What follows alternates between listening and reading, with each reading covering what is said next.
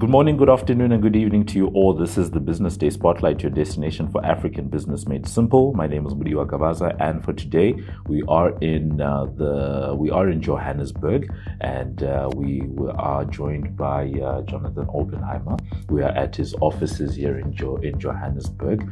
It's actually quite interesting for me because your offices are very close to our you know our offices uh, because we yeah we're very close to our offices. So you know, thank you so much you know, for inviting us here. Um, we're going to be having a discussion, you know, around the world of uh, philanthropy. Uh, Jonathan is a businessman. He's had a storied career, you know, along the likes of, uh, you know, Anglo American and the and the like. Um, he's part of uh, the, you know, the Oppenheimer family. So, you know, many will know uh, that particular name in South Africa. Uh, but for today, we are going to be talking to him about, you know, the stage that he finds finds himself in, you know, on that uh, on that journey of life, and you know, some thoughts around uh, the power of a philanthropy. Obviously, as an economist, I am, you know, very interested in, um, you know, some of the flows that are happening in the philanthropy space because a lot of people might not know, but there's a lot of needles that are actually being moved, um, you know, across the world because of, um, you know, the capital and uh, some of the money that's going into philanthropy. So really keen to get some of those thoughts.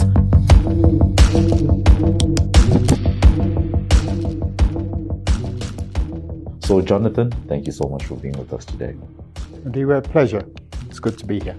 So, uh, I think a good place for us to start. Um, usually uh, when we are talking to to people we're talking to you know executives and we tend to ask them okay so tell us about you know your company and we get uh, the 30 seconds or so uh, you know elevator pitch. Uh, but maybe what we could get you know from uh, your sense is uh, a sense of you were at your offices now you know and what does Jonathan Oppenheimer's you know life look like in 2023 it's a little bit manic at the moment. A um, lot going on. Uh, so, as a family, we have effectively four key pillars to to our commercial life. Yeah. We have uh, owned and operated investments, which are predominantly across Africa. And uh, we have a venture arm which does uh, some early stage investing out of Singapore. Yeah and we have a global portfolio of assets that are managed through two managers, which is run really out of the UK. And then we have what I call our um, non-financial activities, which include our philanthropic activities, some advisory work we do through uh, a vehicle called the Brenthurst Foundation, and uh, various other bits and pieces. And then, so that, so that's the the day job, if you can call it that. And then the evening job is is running, you know, or supporting and enjoying being a family man and having a family life and looking after all the things that the family enjoy doing. So that's it, I, I, would like to think I'm reasonably busy. Okay, cool. It sounds like uh, you know there's a lot of balance, you know, in what it is that uh, that you're doing. And by balance, I don't mean that everything is equal, but rather you've got many different interests that you are you know exploring. Yeah i uh, honestly i i think that the the essence of how you how you find a balance is you you really need to feel like you're trying to aim at trying at at a, a an answer or a an achievement which will stand the test of time. And so I often, particularly in our business activities, think about the legacy that will exist after I am gone. Yeah much more so than what is it I'm doing today. And that legacy is really framed by something my great grandfather said in 1954. And he said of Anglo American, which he'd founded, uh, we're here to make a profit, but in such a way as to benefit the peoples and communities in which we operate. Now, in 1954, I don't think people really understood the idea of, of e- ecological fragility. And so there was no reference simply because there was no knowledge of, of that aspect of what needed to be included in benefiting the peoples and communities in which we operate. I, I would, I'd like to think, and I'm pretty sure he would have if he'd known, added benefit the people, the communities, and the environment in which we operate. Yeah. And by doing that, uh, you expand the the sustainability argument about what we're trying to achieve. I think uh, what I want what I want to pick up on is um, the role of philanthropy in addressing, you know, issues around the world. Right? You're a businessman, mm. but now we are having a conversation about philanthropy, and usually the in the private sector, the the attitude that's taken is you identify a problem or you identify an opportunity and you go and you find a solution to either taking advantage of the opportunity or addressing a particular issue and then you know you possibly make a return on that. How does that feed into the world of philanthropy right? Because in a in a lot of cases we're taking huge uh, huge societal issues and you're trying to find solutions, you know, to that. So I'm just trying to see if there's any parallel that can be drawn between the way you approach um, a particular problem, you know, that needs to be addressed in the private sector that you build a business around, you know, versus, you know, how you approach, you know, something when you get into the world of, um, you know, philanthropy.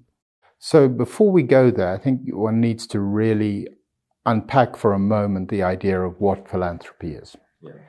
Uh, philanthropy, and here I'm going to most probably annoy a lot of people, uh, really falls into three camps, yeah. of which two camps, to my mind, are beneficial but but significantly less beneficial than the third. Mm. The first camp is is driven by individual's desire for recognition. So um, it's it's an ego issue, and how that philanthrop- philanthropic money is spent is not necessarily well considered, and it doesn't necessarily have an element of sustainability around it. So it's I gave a million dollars or, or 10 million rand or 20 million rand to X, aren't I great? And that kind of philanthropy is pretty significant. The second kind of philanthropy is effectively trying to buy, and I stress the word buy, a social contract to operate. And it either can come in the form of compliance, so there is a regulatory requirement to have a certain amount of expenditure in ESG, and you spend it. And that's often corporate philanthropy. And again, it doesn't necessarily hang on sustainability because the purpose of it is buying the social contract to operate, being compliant with the necessary defined criteria of that social contract to operate. And again, when it switches off, what happens? The third kind of philanthropy is where people are curious about solving bigger problems and don't necessarily look to that particular expenditure generating a financial return.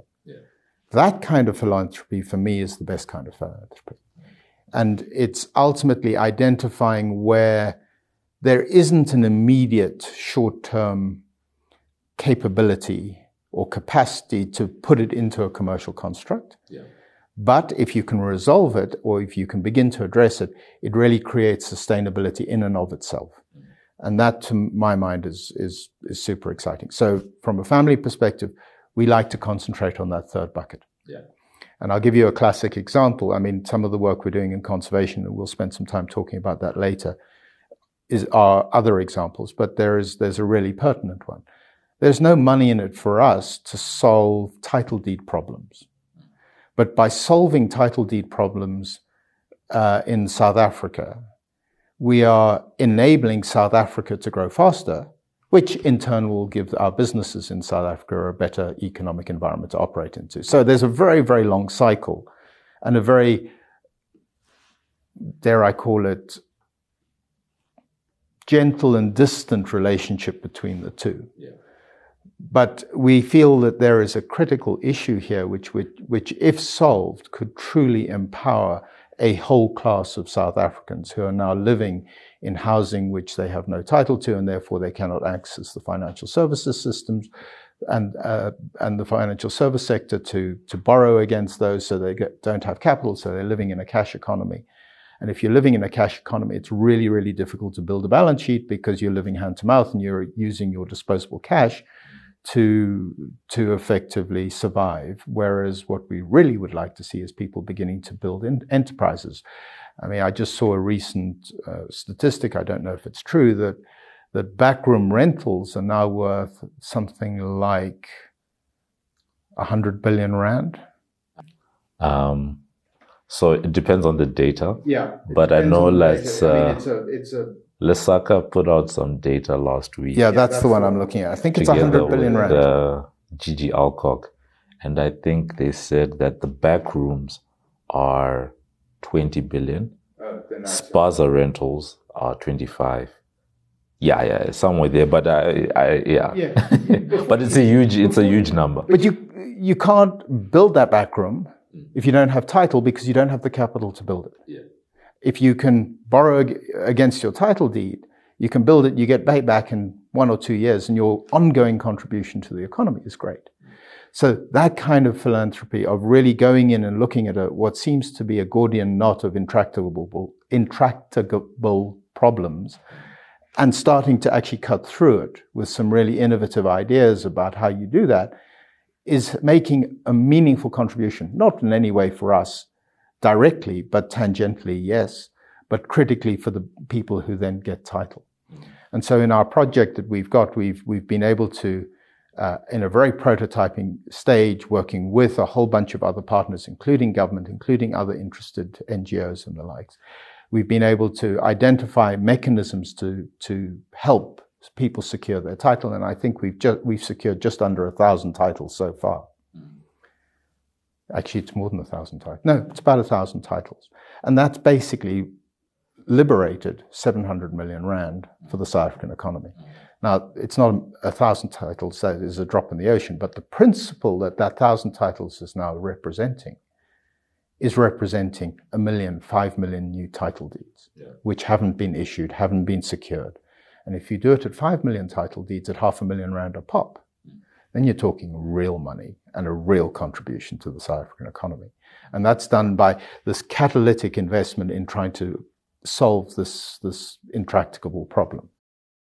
I really like what you're saying because um, I often tell the story about the fact that I went to Rhodes and I ended my years at Rhodes University at Rhodes Business School. And at the time, we didn't understand that they were a little bit ahead of the time because they, the motto for Rhodes University is where leaders learn. But at the business school, it was leadership for sustainability. So almost everything we did across the board um, at master's level had an element of sustainability in it people, planet, profit, um, all that. And I guess it's only now that ESG has really become, I'm going to call it mainstream, that I understand what they were trying to teach us back in those days. And one of the things that I found interesting even back then was this issue of if you're going to address big societal needs, it's good to have some type of a model around it. And you can correct me if I'm wrong, but that's what I'm, you know, hearing you say. Mm. So I wanted to get your sense around, um, we, people talk about social enterprise and I sort of feel sometimes people don't fully understand what we mean by social enterprise to say that if you're going to have um, something to address a big need in society, in the environment, have a model that's able to, you know, uh, perpetuate this thing, as opposed to what tends to happen with a lot of um, NGO and NPO projects. They get funding, they run through it, and then it collapses and, and it's gone. Yeah. So, so I, I, I would challenge one thing in everything you said. I'm totally supportive of it, yeah. and that's the ordering of people, planet, profit. And why do I challenge that ordering? Not because I believe that you you you need to. I think all three are absolutely critical. Yeah. but of the three, which generates the continuity of that activity? Okay, yeah. And it's not people and it's not planet. That's the profit. It's the profit in the short term. Yeah. And so if you don't have the profit, you can't have the sustainability. And there, just like, you know, any investment is a risk. And a lot of investment you make to build a plant, you know, to build a mine takes 10 to 15 years often, a big mine. And so you're investing a couple of billion dollars starting today with a hope of revenue starting in 15 years' time. Now, you've done a hell of a lot of planning, you've done an enormous amount of design and risk mitigation and everything else, so that you're pretty confident you're going to get that cash. But you don't get the cash for 15 years. Now, in every investment committee or, or board that you sit in, those decisions are made. Philanthropy is the same. What's the investment today? The investment today is putting money over the fence to people to fix the title deed, to fix the conservation challenges, to, under, to, to bring real data and real knowledge into the room. If you don't do that, you're never going to solve those problems. And it's in an investment. And the key thing is to look at that as an investment. But when you're buying yourself a, a social contract to operate by complying with a bunch of regulations, so in the mining world, South African mines have to be compliant with their social labor plan.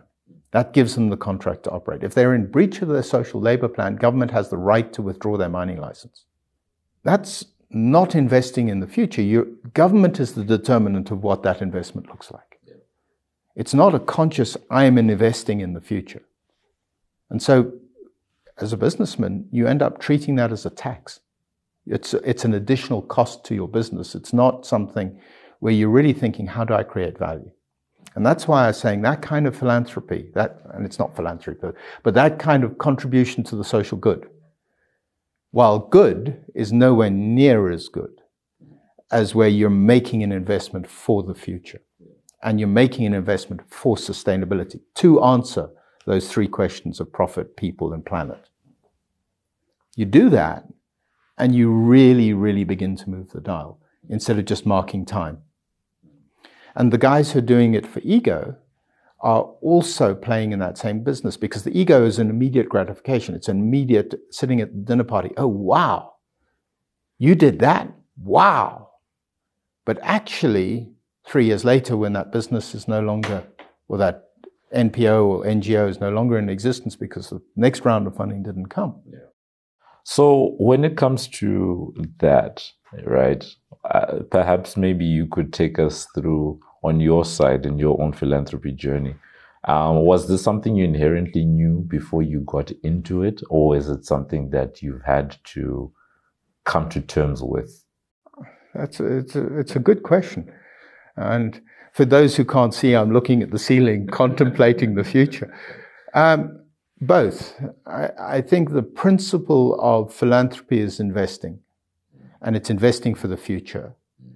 And was for me always self-evident. I always didn't like what I call sustainable philanthropy, where you, or, or, forever philanthropy, where you you're effectively funding the same institution to do the same thing year on year on year on year. And the key thing here, and I, I mean we all forget this, is philanthropy as a percentage of world GDP is less than one percent. Yeah. So when you're looking at the world economy, and many of the world's truly intractable problems are being addressed by philanthropy. We're throwing less than 1% of the world's resources at the world's most difficult problems if we only rely on philanthropic money. What we need to do, again, is use philanthropy to do those super venture elements, what I call the, the catalytic tipping points.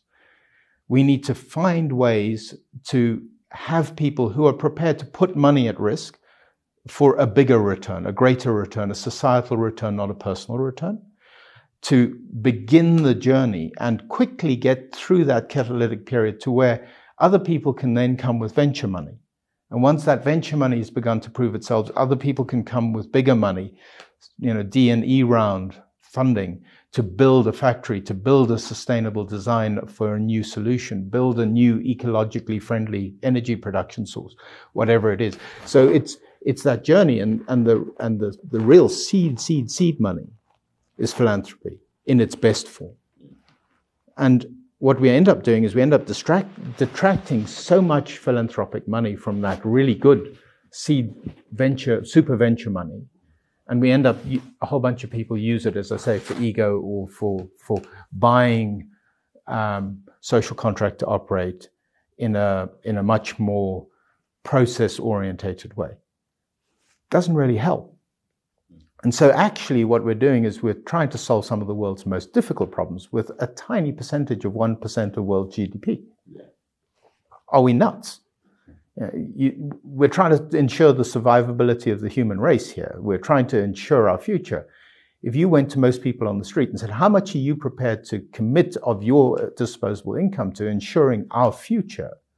I think most people would say up to 10%. Mm and yet we're using less than a, a substantially less than 1% to do it. Uh, are we trying to kill ourselves? it's it's it's a very good question, and one of the things I was uh, curious about is the fact that a big piece of what you got, what you're focused on is, let's say, conservation, right? It's it's, it's one of it's one yeah it's it's one it's one of the elements. It's one of our legs in addressing something like conservation mm-hmm. and you know some of the other items with what you're saying and where we've gone to in this discussion as an economist i'm now the, the the hamster's running on the wheel here and i'm like i'm glad i'm glad this is good. The hamster's running on the wheel and i'm wondering are we still having a conversation about traditional capitalism living alongside philanthropy, or are we having a conversation about rethinking capitalism? Have we got enough time? Uh, um, can I put the philanthropy piece on the side for a moment? And I'm going to come to the issue of capitalism to my mind. Mm.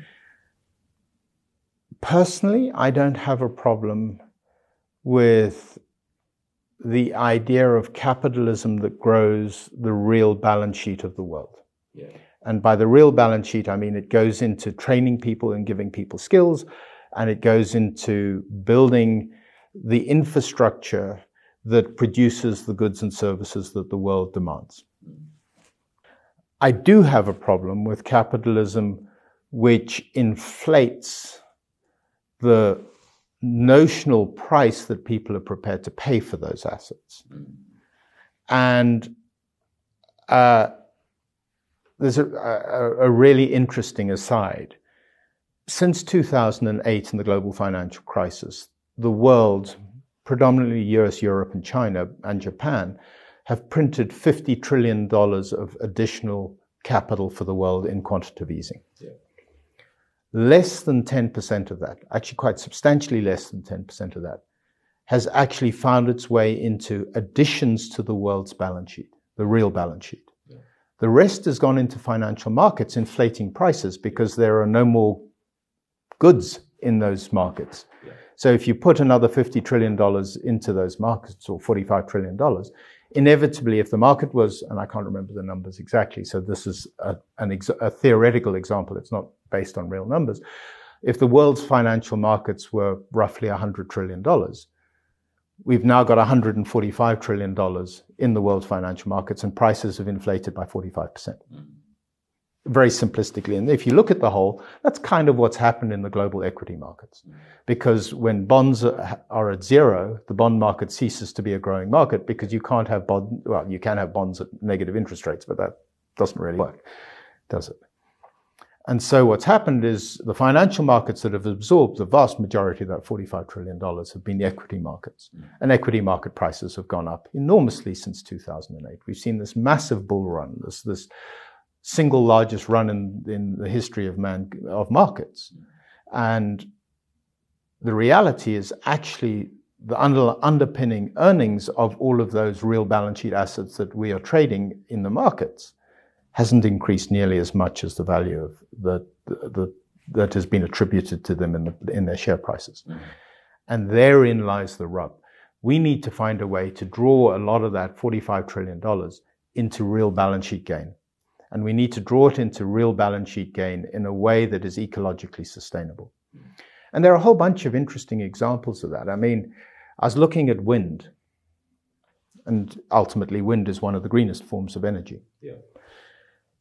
To build and operate wind, let's again to give you I, the, the exact numbers are, are too difficult to get into and they vary between countries but basically let's say it costs you 10 so the life cycle total cost of building a wind turbine and connecting it to the grid per megawatt is 10 yeah. hydrocarbon based gray energy is 20 the lived experience of wind isn't 10 the actual cost of building it and running it is 10, but the lived experience of it because of the environment that it's in, the regulatory space, the fact that it doesn't get a, an agreement to connect it to the grid for 10 years, et cetera, et cetera, et cetera, is actually 30. And then government subsidizes the 30 to bring it back to the 20 that hydrocarbon is costing. So the taxman is actually paying 40 for something that actually costs 10. And it's in the gift of business and it's in the gift of our leaders with a smart pen, and I stress a very smart pen, to hold to what's key and critical to protect the planet and the people, and to move the cost of green energy from 30 to 10. And it's doable. But instead, the journey, certainly since 2010, has been in the opposite direction. And getting that into our heads is how we get to a solution to the future of the world and critically your three P's the planet, its people, and making a profit out of that. Yeah. It's actually very interesting uh, that you use that example because uh, this is a bit of a tangent, but I remember a couple of uh, one of the things that uh, I've often questioned is why is it that um, the U.S. Fed is allowed to print money at a rate that no other central bank is able to do? Because in any other country, if you print that much money, you tend to, you know, have overruns in terms of inflation and you know all of those things. But somehow that um, economy continues to to tick along. And then someone actually said exactly what you said to me, and they said, "Listen, it's not that there's no inflation. You need to check what's happening in the economy. There is inflation, but it's all been concentrated in one sector, which is to your point, yeah, which is the stock market and you know mm. financial markets. Um, to your point, so you know, very interesting that." Um, you know, you you you you you came out uh, to that particular point. And the other one, you know, for me is the fact that in a, I guess in addressing, you know, some of the, the, the world's big problems, like you said, is the fact that uh, there is a today mentality as opposed to the to the long term one. You know, where you're looking at how do you concentrate resources, you know, in one in one area you you you inflate you know prices unnecessarily but it doesn't go back into the real balance sheet you know of the world that you're there. And the reason why i even began by saying are we um what do you call this are we having a a relook at capitalism is because in any market you know that after a while you know after a while things must correct right um, if to your point that we have gone and inflated all of these notional prices and it hasn't gone into the real balance sheet, uh, I guess for the way it's structured in my, the way it's seeming to me is that philanthropy is an attempt to correct, to correct. But it's at this tiny percentage yes, of world GDP, so it doesn't have an effect. This is, this is the key. And so, I mean, if one, if one realizes that actually the greatest single contribution that can be made by any particular business or any particular individual, more importantly than any business, is to make a real contribution to the real amount of goods and services that are available in the world in a sustainable way. Yeah. That is the single biggest contribution that anyone can make. And going back to the philanthropic activity in that third bucket of good, of super good philanthropic activity, what that's doing is it's basically preparing the field for a new enterprise new real balance sheet contributor, whether it's the property rights, whether it's the contribution in conservation. And we need to talk a little bit about that because for me, it's critical. I mean, and, and maybe I just segue over there, but before I get there, uh, and that then becomes the, the, the, the pre VC, the super VC enabler. And it becomes this catalytic domain creator and that's what philanthropy is truly when it's, when it's at its best, that's what philanthropy does. The rest of philanthropy is great. It does good. It's not bad, but it doesn't do anything like the good it could do if it was super philanthropy. And, and so for me, that is the journey is how do we get more people to focus on really creating these new sectors by using philanthropy to open them up, to create the ideas, to create the space so that people can participate in critically the sustainable way. And so coming back to the sustainability conversation and, and, and, and the, the, the, the importance of, of conservation, really conservation for me is part of a solution. And a part of, before you get to the solution, you have to identify and analyze the problem. And for me, the best way to analyze, I'm, I'm a great believer. There, there's all sorts of detail in my head, which is scientifically supported and, and makes you know, makes for a lecture that puts everybody to sleep. Yeah. but if you're going to try and put it in a way that is is relatable, for me, the world we live in is like a human body. Mm. When a human body gets sick, it runs a temperature. The world is currently sick. It's running a temperature. Why is it sick? Because we're feeding it, excuse the language, but we're feeding it crap. And did you ever talking about things? Did you ever see the movie Supersize Me? Yes, uh, this yes. Anybody who's seen the movie Supersize Me? It's about eating McDonald's and only McDonald's for a year. It's really worth going and seeing. And the analog between what happens to the guy in Supersize Me, where he eats McDonald's for an entire year, and at the end of the year he's obese and malnourished. Sounds like an oxymoron, but it's true. He was obese and he was malnourished. And it was because he ate a homogeneous product for a year. If you feed the earth a homogeneous product, it is the guy in Supersize Me.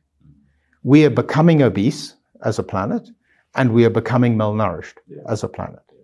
And the, what all the science is now saying is a healthy gut biome is how you stay healthy as a human being. It's the second brain. It's the second really important center in the how your brain works, how neural pathways can develop. There's all sorts of science that now says the human body is actually not just one organism. It's multiple complex organisms. And the best thing you can do for the human body is complete and, and protect and support the biodiversity that is the human body.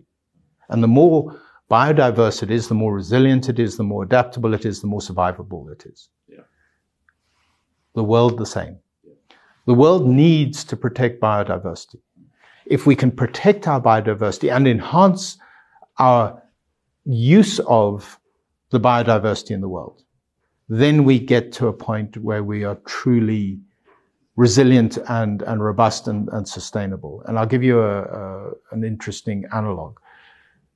Human beings, who are one of the biggest, after termites, one of the biggest consumers of energy on the planet, food energy on the planet, um, predominantly eat 13 grains. I think it's 13 grains. There are over 10,000 edible grains in the world. So what we end up doing is genetically modify those 13 grains, which are becoming increasingly less and less healthy and less and less nutritious for us. Meanwhile, we don't, because it's slightly more difficult to grow them or harvest them or exploit them or put them in an industrial process, we ignore the remainder, all 9,990 of them plus, and we end up in a place where we get ourselves completely and utterly screwed. So, using that same analogy, what is at the forefront of protecting biodiversity conservation and understanding conservation. And so the work that we're doing here at Oppenheimer is we're, we're tilting increasingly to trying to think and bring together those two bits, this super enlightened, if I want to call it super philanthropy, yeah. and this desperate need and, and a really strong need to protect conservation or biodiversity uh, through understanding and science and, and real data. So what we're trying to do is be smarter. We're, we're trying to be super smart about being super effective at trying to protect our ecology and our environment. And so that is the work that we're trying to do. And so the work that uh, Research and Conservation are doing, the, the Oppenheimer Research Conference, which we run, you know, what's been going 12 years now, uh, are all designed to produce data and then share data in the most effective way because this isn't our proprietary data. This, yeah, we might have generated, but we want to share it in an open source way with the world because if it can help the world do smart philanthropy yeah. and ideally actually do smart capitalism, yeah. you know, we'd love to see farms growing ancient grains and expanding the human consumption uh, slate of what they can eat from the 13 to 500. That would be our dream because that creates greater sustainability. It helps mankind be more resilient, but it also helps the planet be more resilient. Yeah. And so going back to your three Ps, we absolutely recognize that we need to protect the planet and we need to protect the people. And the only way we can do that is by creating systems that are sustainable. And the only way they're sustainable is if they make money. So we have uh, a couple of minutes left, um, you know, being cognizant of time. And one of the things I was going to ask about is why is it important for you know the wealthy yeah, to channel their funds towards philanthropy in one way or another or, or another. And I think you did, you know, touch on it, you know, earlier on, you know, to to to some element. But I think a bigger one, you know, that perhaps we can end today's discussion on is the direction of flows when it comes to philanthropy. Um, one of the big conversations that's happening in the space, uh, particularly in African philanthropy, is the direction of uh, of philanthropic funds because they tend to flow from developed countries into developing countries, and that might influence whatever the agenda is going to be on the other side. You know what problems actually get to be tackled and that type of thing. So, just keen to get you know any thoughts you might have on that. So I'm going to sound a little bit like a broken record and come back to the three buckets. Yeah. A lot of the money that comes into countries for philanthropy is often driven by those first two buckets. Yeah. It's driven in part either by ego or it's driven in part by companies or individuals trying to secure a social contract. And that kind of philanthropy, as I said, is really short-term beneficial to a community that it touches, and I, and I can't argue against it. I think it does great work. But is it really making a lasting, permanent contribution to the well-being of mankind, or the well-being of a society, or the well-being of a village, if you want to go down to the micro? Not really, because when it goes, what happens? It's a, it's that old analog in the Bible about giving a man a fish versus teaching a man to fish. We're in the business of trying to help invent the new way of fishing and then giving that knowledge to people so that they can fish. We're not in the way, business of giving people fish. That's from our own pers- perspective. There are people out there who give fish and they fulfill a really vital, critical role, particularly in, in times of crisis. And that solve, and, and I'm never going to gainsay that. That's great. And it's really important that they do it. But if you really, as a, as a, a wealthy individual who has disposable income to spare, and that's the key of why I think the wealthy have such an important role to play in the future of our society, because they have some disposable income to spare, is to use a proportion of that disposable income to do the super philanthropic activity of catalyzing and and and uh, the, these new domains, these new spaces, these new ideas, so that they can make this, this massive venture capital like ret- contribution to society's well-being. Yeah. And if we can do that, then I think we, we have a chance of surviving and, and, and, and protecting and, and our planet forever. But if we can't, if we can't really find the way to make the future better than it is today, yeah. then we are dooming ourselves to highly probable extinction. And that's a scary place to be. And that's, and, and people who own, the people who ma- own and manage the real balance sheet really need to think about that real balance sheet's future. And if they can, then they can ensure mankind's future. So that's where we end off for today. It has been a really fascinating discussion. I'm going to call out two particular points which I think are quite key.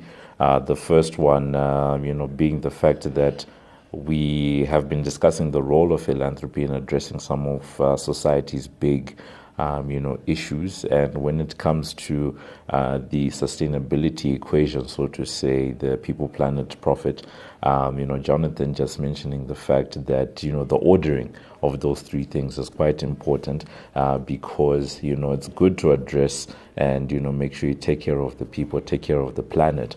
But in the construct of the world that we live in today, very little of it can be done without the profit, you know, actually, you know, making sure that you can, um, you know, fund and address um, some of those issues.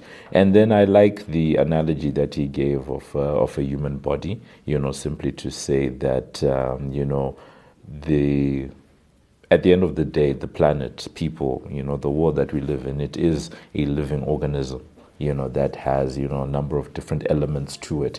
And we all need to be doing our part to make sure that that body is functioning the way that it is uh, meant to be functioning, or else we find ourselves, at, you know, at moments like the one that we're in right now, where um, you know, the world is in a sick place, and to use this analogy, is running a temperature, right? And uh, you know, some type of a correction, you know, does need to be done. Not everyone, you know, can uh, can can address conservation. Not everyone can address education. Not everyone can do poverty. But if there is a concerted effort across the board, particularly for the super philanthropy, um, you know, to use, um, you know, his term in those three buckets, you know, then hopefully, you know, we can have an organism that is able to push forward and we can have, uh, you know, a reimagination of what capitalism is and what it can actually do to make the world a better place.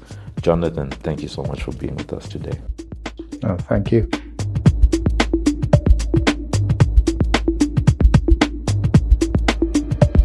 And that's been it for this edition of the Business Day Spotlight. Remember that you can find our latest podcast on Business Live. That's under the podcast Business Day Spotlight tab on Twitter with hashtag BD Spotlight. And remember that you can review and subscribe for free on iono.fm, Spotify, Apple Podcasts, Google Podcasts, Pocket Casts, or wherever you choose to get your pods casted. I've been Mudiwa Gavaza of the Business Day and Financial Mail. And this has been another edition of the Business Day Spotlight, which is a multimedia live production.